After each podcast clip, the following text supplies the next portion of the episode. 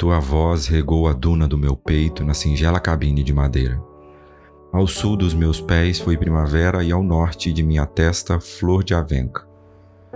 Um pinheiro de luz pelo espaço estreito cantou sem alvorada e sem semeadura, e meu choro perdurou pela primeira vez coroas de esperança pelo teto.